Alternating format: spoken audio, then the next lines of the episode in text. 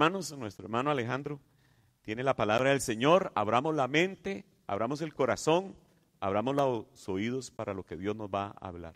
Gracias, Alejandro. Gracias, pastor. Buenos días, hermanos.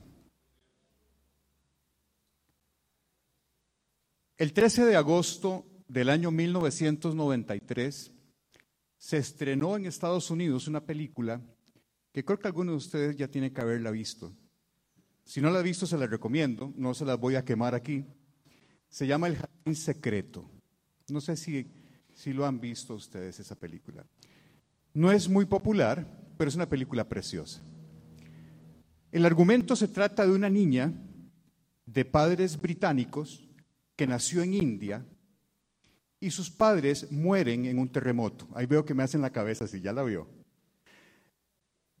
Sus padres mueren en un terremoto y la niña se ve obligada a viajar a Inglaterra a vivir con su tío político, que era el único familiar que tenía, que había sido el esposo de la hermana de su mamá, hermana gemela. Esta señora había muerto 10 años atrás, el señor a raíz de esa muerte no lo pudo superar, vivió en una depresión terrible, era una persona que se volvió huraño, distante, eh, multimillonario, tenía una mansión de más de 100 habitaciones, unos terrenos gigantescos, y la chiquita llegó ahí sola, y sola se quedó, porque el Señor evitaba el contacto con la gente. En sus recorridos por los terrenos encontró un jardín secreto, un jardín que estaba cerrado, lleno de maleza, abandonado, de 10 años de estar abandonado. Encuentra la llave, la chiquilla, y se mete ahí. Se hace amiga de el hermano de uno de los sirvientes de la casa y además ayuda a su primito que estaba enfermo.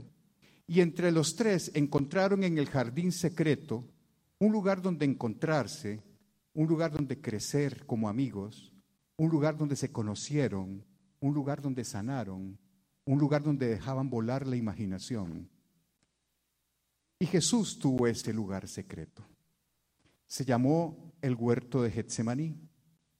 El huerto de Getsemaní es un jardín que está en una de las laderas del Monte de los Olivos. El nombre Getsemaní en hebreo significa prensa de aceite.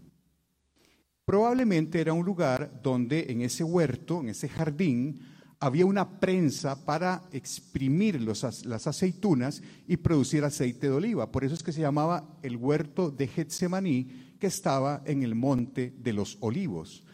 Los olivos era porque era un lugar lleno de árboles de olivo. Y ese lugar cuenta la Biblia en varias, en varias eh, partes, podemos leer, que era ese jardín secreto donde Jesús pasaba mucho de su tiempo cuando estaba en Jerusalén acompañado de sus discípulos. No, me puedo imaginar el tiempo tan hermoso de los discípulos con Jesús a solas, en ese jardín, en las noches, conociéndose, hablándose, Dios, Dios hombre enseñándoles cómo es el reino del cielo. Ese jardín secreto es el huerto de Getsemaní. Y ese jardín secreto se convierte en el escenario del pasaje que hoy quiero compartir con ustedes. Si tienen ustedes su Biblia a mano, les agradecería mucho que abran Marcos 14 de los versículos 32 al 42. No lo lean todavía porque vamos a ir desmenuzándolo juntos. Este pasaje, el que vamos a estudiar hoy, aparece en los cuatro evangelios. Aparece en los tres evangelios sinópticos y también Juan lo relata en su evangelio. Eso nos permite tener una visión más amplia de los detalles de lo que ocurrió esa noche en ese huerto. La ventaja de los evangelios sinópticos es que nos permiten tener un mayor espectro de detalles que si solo ocurriera en un solo evangelio. Cada evangelista lo, narra, lo relata, dándole énfasis a algunos puntos que él quiere resaltar. Esos son los sinópticos, pero Juan también narra este mismo episodio en su evangelio. Así que el texto base en el que nos vamos a, estudiar hoy en la mañana es Marcos. Pero voy a ir sacando de los otros sinópticos y de Juan algunos detalles que nos complementen la historia que hoy vamos a, estudiar. Así que el huerto de Getsemaní es ese jardín secreto de Jesús y sus discípulos. Se convierte en el escenario del momento más angustiante de la vida de Jesús. Es el lugar donde se desarrolla la batalla final contra el pecado. Esa batalla final contra el pecado es una obra en dos actos. El primer acto ocurre aquí en Getsemaní, donde el Señor decide, acepta ir a la cruz. Y el segundo acto ocurre en el Gólgota, donde el Señor materializa la decisión que tomó en Getsemaní. Así que el huerto de Getsemaní es el escenario de este, de este pasaje tan hermoso. Este es un pasaje teológicamente muy profundo. No es un pasaje doctrinal, aquí no vamos a aprender doctrina, aquí vamos a conocer a Jesús. Este pasaje teológico nos va a enseñar, nos va a desnudar el corazón de Jesús. Y yo estoy seguro y espero que así sea y el Espíritu Santo así lo permita, que al final de esta charla nuestra adoración al Señor tenga una dimensión distinta. Veamos realmente qué es lo que estamos adorando, lo entendamos con la mente y lo vivamos con el corazón. Empecemos leyendo el primer versículo, el 32, dice así, perdón, el 12, perdón, el 12 perdón, el 32. El 32. Dice así, fueron al huerto de olivos llamado Getsemaní y Jesús dijo, siéntense aquí mientras yo voy a orar. Les voy a ubicar este, este, esta narración, este evento, en su contexto. Jesús acababa de terminar la última cena con sus discípulos. Ya Judas se había ido a traicionar a Jesús. Solo estaban Jesús y once discípulos después de la última cena. Terminando la última cena, Jesús se dirige al Monte de los Olivos, al huerto de Getsemaní, y ahí es donde se narra este episodio que, les, que vamos a estudiar hoy. Así que, con solo este primer versículo, Jesús nos está enseñando qué es lo que tenemos que hacer nosotros cuando estemos enfrentando una situación muy angustiante. Dijo, fueron al huerto de los olivos llamado Getsemaní. Si usted está enfrentando una situación angustiante, una situación que lo paraliza, una situación que genera miedo, terror, angustia, preocupación extrema, lo primero que tiene que hacer es busque su huerto de Getsemaní. Aléjese de la circunstancia. Busque un lugar en paz donde usted pueda estar tranquilo y orar. Si usted tiene dificultades, ore, pero trate de separarse un poco de las circunstancias que lo están atormentando. Váyase a un lugar tranquilo, donde usted pueda en paz entablar una conversación cara a cara con Dios. Eso fue lo que hizo Jesús. Jesús sabía que iba a ser entregado esa noche por Judas. Se lo había cantado horas antes. Y le dijo, lo que vayas a hacer, hazlo pronto. Y, y Judas ya no estaba con él. Así que Jesús sabía que esa noche iba a ser entregado.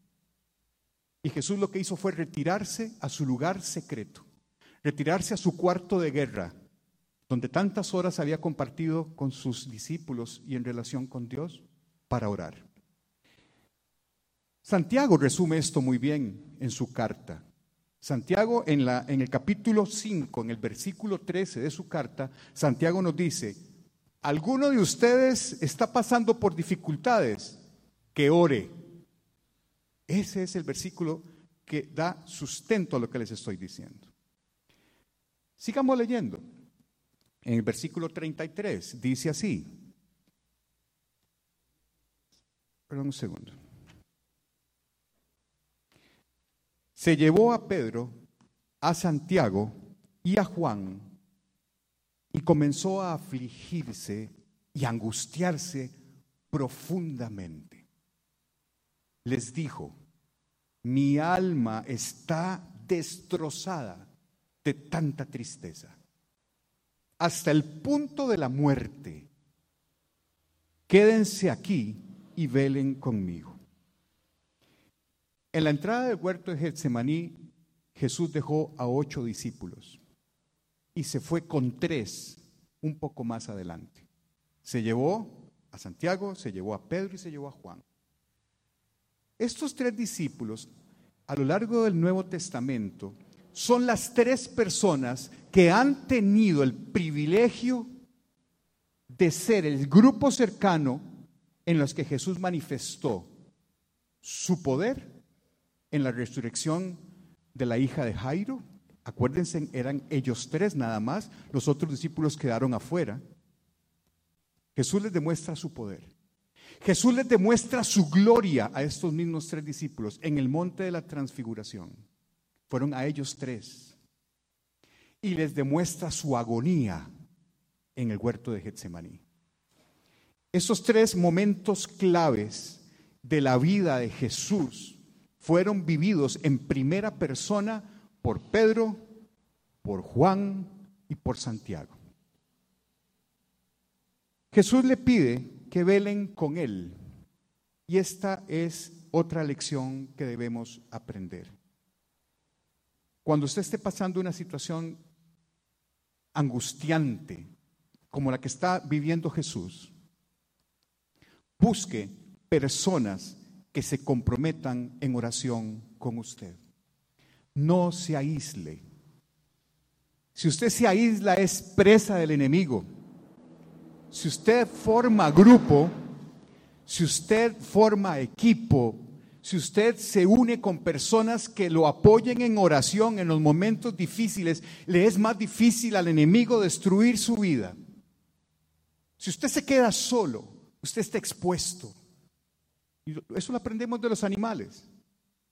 Si un animal se queda lejos de la manada, es presa del enemigo y rápidamente lo captura. Por eso los animales a nivel silvestre se mueven en manadas para protegerse. Si usted está en este momento sufriendo un momento de angustia, de preocupación, no se la trague solo. Busque ayuda en oración.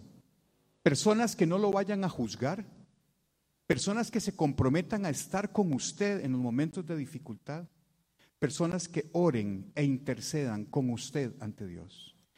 Lo mismo hizo Jesús.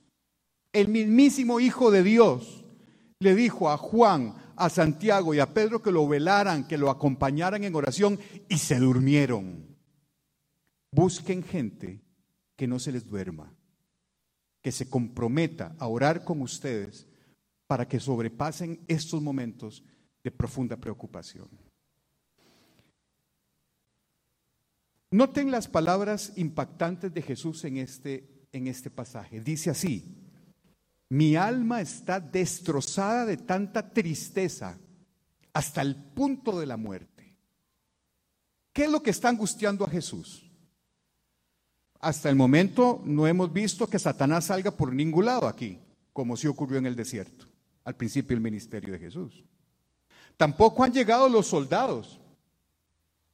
Tampoco está en este momento siendo apresado.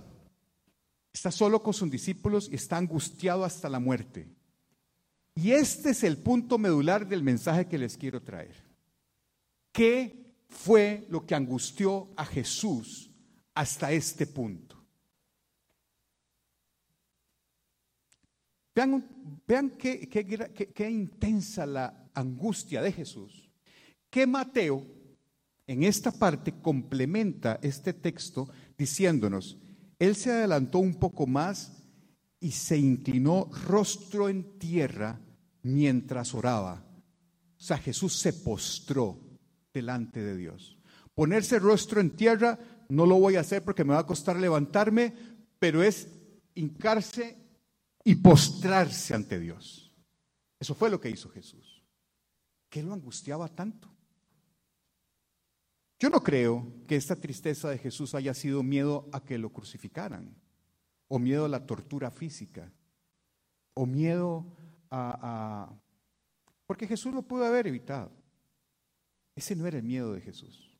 Jesús todavía no estaba apresado, no habían llegado los soldados, no estaba siendo golpeado todavía, no estaba siendo desgarrada su carne todavía.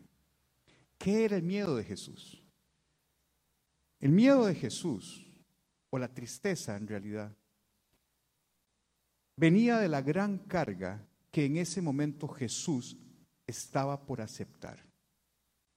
Jesús en ese momento fue el siervo perfecto, obediente de Dios y aceptó cargar con las consecuencias del pecado de toda la humanidad. Vean la carga que cayó sobre los hombros de Jesús. Lo dice clarito Pedro. En 1 de Pedro 2.24 encontramos que dice, Él mismo cargó nuestros pecados sobre su cuerpo en la cruz, para que nosotros podamos estar muertos al pecado y vivir para lo que es cierto. Por sus heridas, ustedes han sido sanados. ¿Qué fue lo que cargó a Jesús en ese momento? El peso del pecado de la humanidad entera. Por eso Jesús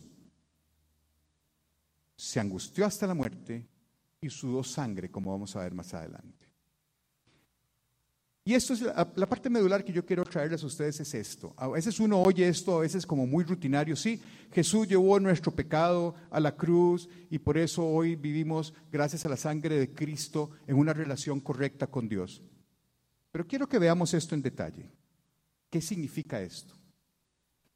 Dios había establecido un pacto con su pueblo Israel y en ese pacto, si el pueblo cumplía con las ordenanzas y los mandamientos de ese pacto, Dios se comprometía a bendecir a el pueblo de Israel y hacerlo la nación luz de las naciones y una enorme cantidad de bendiciones. Lo que a veces se nos olvida de leer la letra menuda de los contratos, porque ese pacto, si no era cumplido, Dios había advertido la gran cantidad de maldiciones que caería sobre el pueblo que no cumplía el pacto. Y quiero leérselas, porque esto no se predica mucho en las iglesias. Pero no podemos olvidar esto. Levítico 26, 14, 28. Es un poquito largo, pero se los quiero leer para que tomemos conciencia de lo que fue puesto sobre los hombros de Jesús esa noche en Getsemaní. Sin embargo, dice Dios, si no me escuchan ni obedecen estos mandamientos, y si rompen mi pacto al rechazar mis decretos, al tratar mis ordenanzas con desprecio y al rehusar obedecer mis mandamientos, yo los castigaré.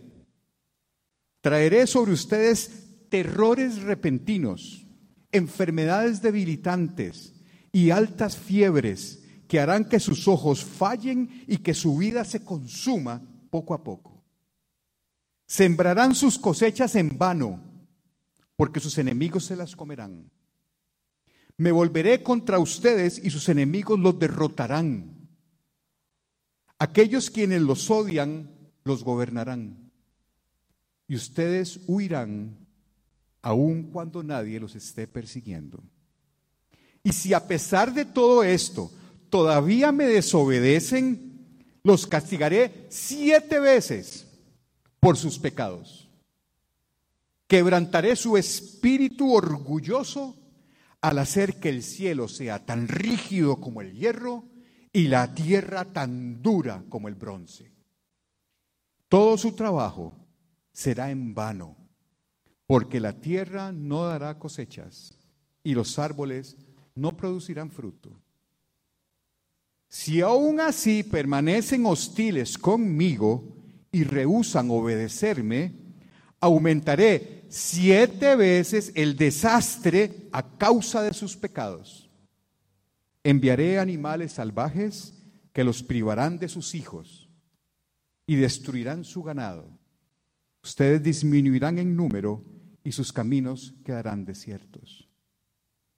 Y si todavía no aprenden la lección y continúan con hostilidad hacia mí, entonces yo mismo seré hostil con ustedes, dice el Señor.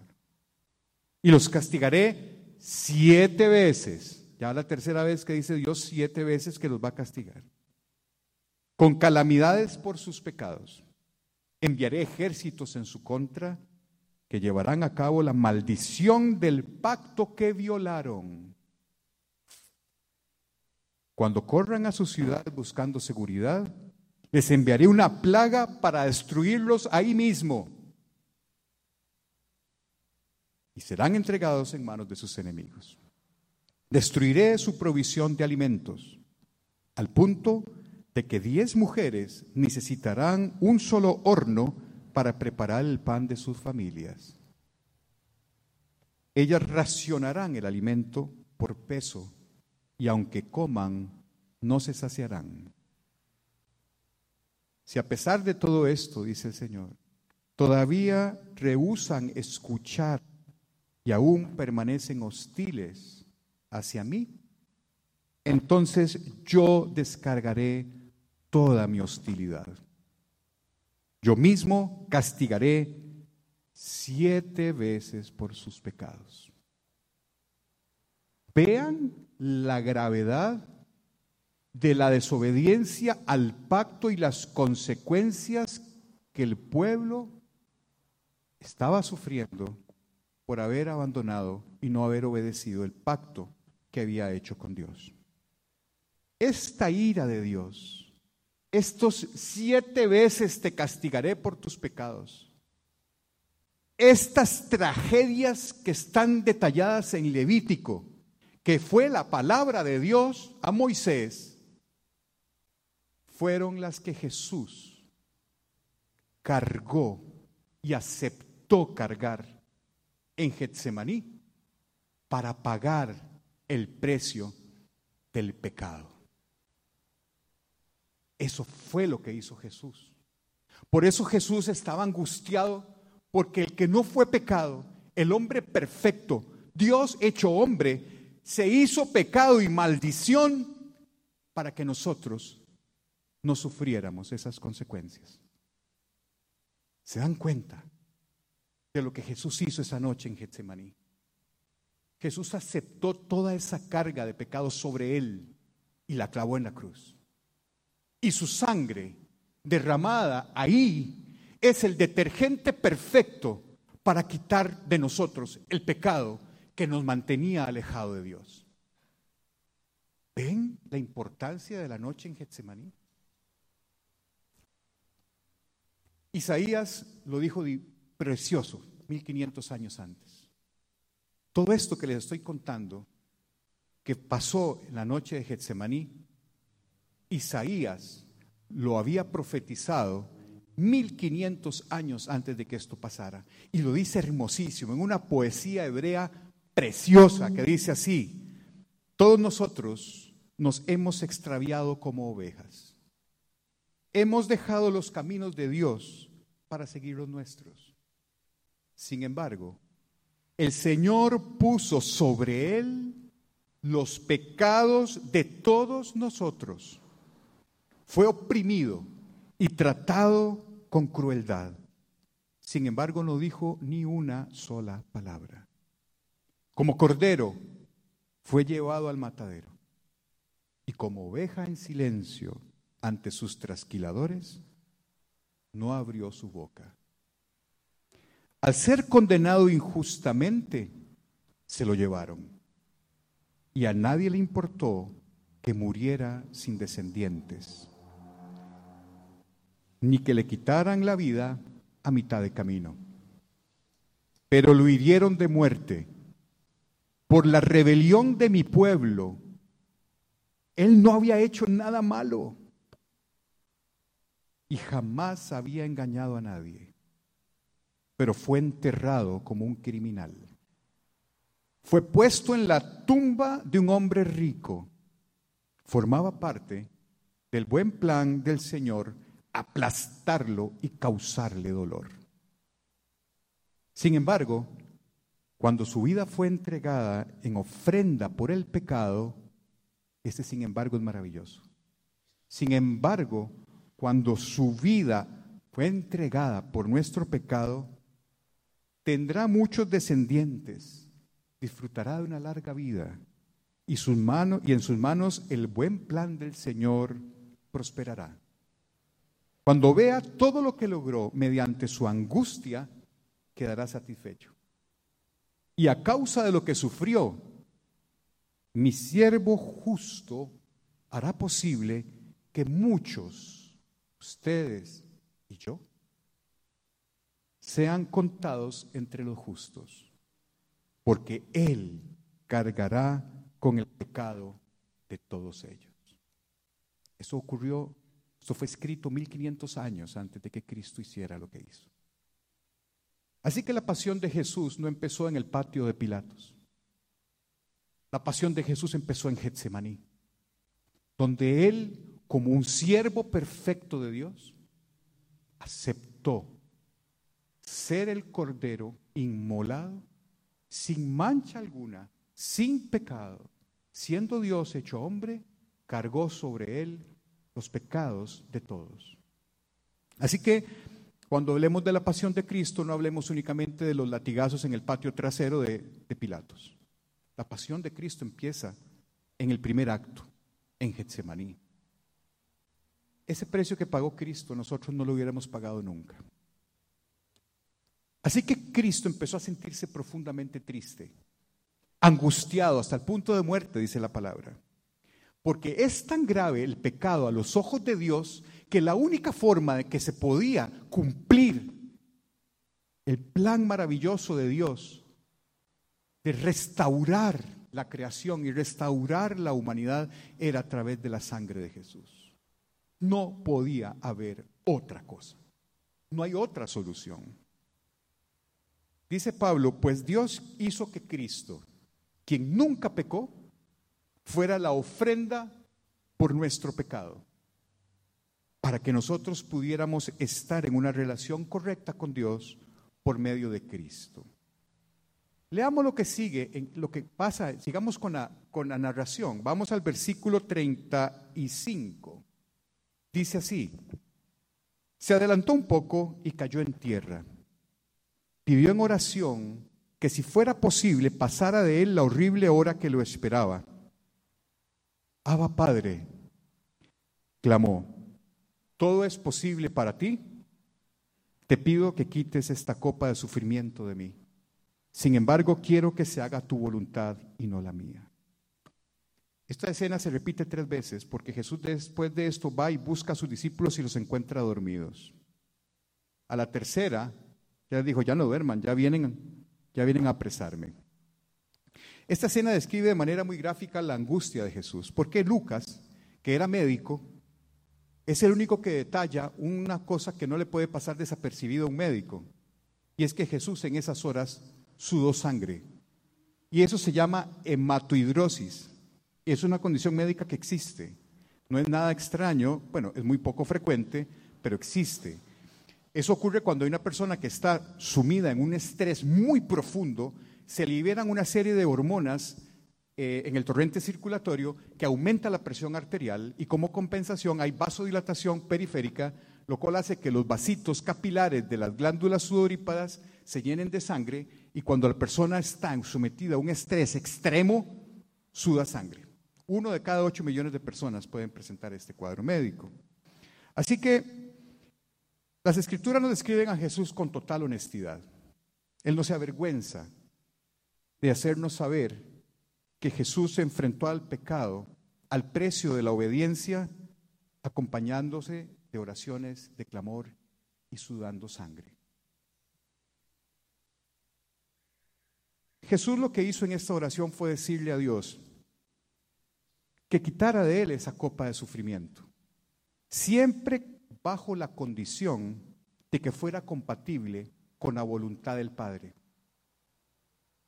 Jesús lo que le dijo es, si existe alguna otra manera de salvar a la humanidad y que no tenga que yo subir a la cruz, está bien, pero si no la hay, hágase tu voluntad y no la mía.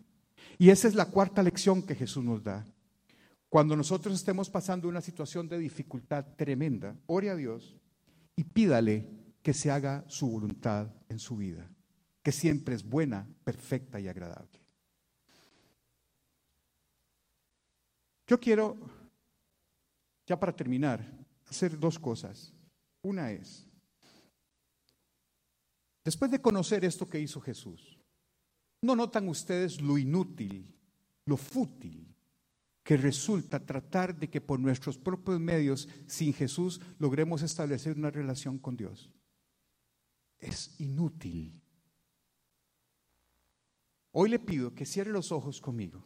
Yo sé que esto lo han hecho varias veces, pero siempre es bueno recordarlo. Y vamos a orar. Y después de orar, quiero hacer una cosa loca. Y voy a pedir que todos ustedes participen en esa cosa loca que voy a hacer. De momento oremos. Muy corto, muy sencillo, y es decirle, Señor Jesús, te doy gracias, Padre, porque hoy entiendo el sacrificio que hiciste al entregar tu vida a cambio de la nuestra, para que tu sangre limpie en mi pecado y pueda tener una correcta relación con Dios. Gracias porque diste tu vida por la mía. Y hoy, hoy abro mi corazón y te digo, Padre, te entrego mi vida. Entra en mi vida y límpiame con tu sangre, Señor. Hazme tener una correcta relación con Dios y anota mi nombre en el libro de la vida. En el nombre de Cristo Jesús. Amén. Quiero terminar con una cosa loca, pero quiero que me ayuden ustedes. Yo no sé si ustedes pueden darse cuenta de lo que significa ahora adorar a Jesús. Pues vamos a adorarlo con una canción. La voy a cantar, pero quiero que la canten conmigo. Espero que la letra salga en los parlantes, en, las, en las pantallas. Si no se la saben, ahí está la letra. Si no se saben la música, la inventan. Pero quiero oír a la iglesia alabar a Dios esta mañana, después de haber entendido lo que Jesús hizo por nosotros en el huerto de Getsemaní esa noche.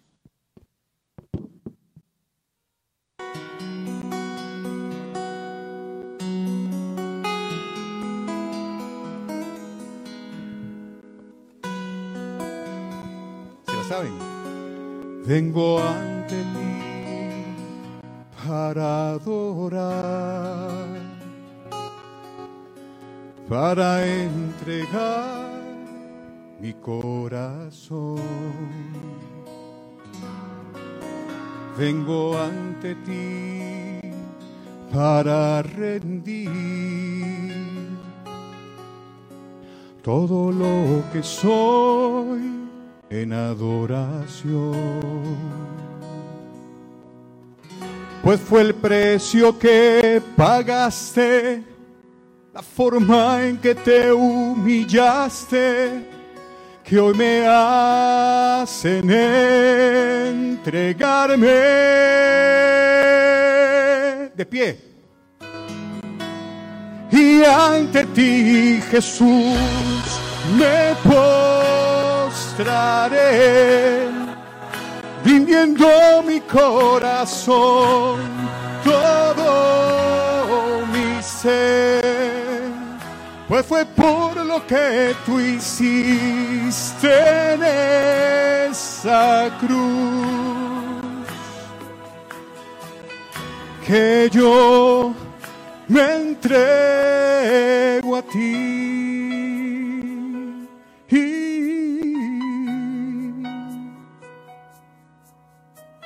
Se repite lo primero, así que ya se la saben. Los quiero oír. Adoremos al Señor. Vengo ante ti para adorar, para entregar mi corazón. Vengo ante ti para rendir todo lo que soy en adoración. Pues fue el precio que pagaste, la forma en que te humillaste, que hoy me hacen entregarme.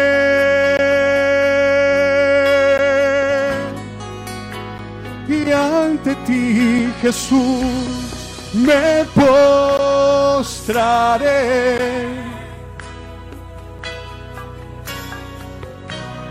Todo mi ser fue por lo que tú hiciste en esa cruz. Que yo me entrego a ti y ante ti, Jesús. rindiendo mi corazón.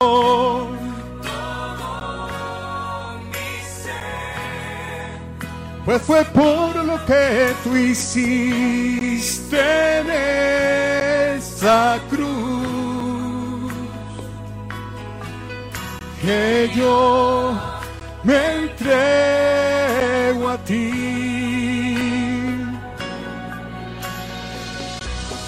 Me postraré, rindiendo mi corazón, todo mi ser. Pues fue por lo que tú hiciste en esa cruz que yo me entrego a ti. Dígalo conmigo. Que yo me entrego a ti. Otra vez. Que yo me entrego a ti. Que el Señor los bendiga. Si vamos a aplaudir, aplaudámosle a Jesús. Fuerte, que se oiga en todo San Francisco. Gloria a Dios.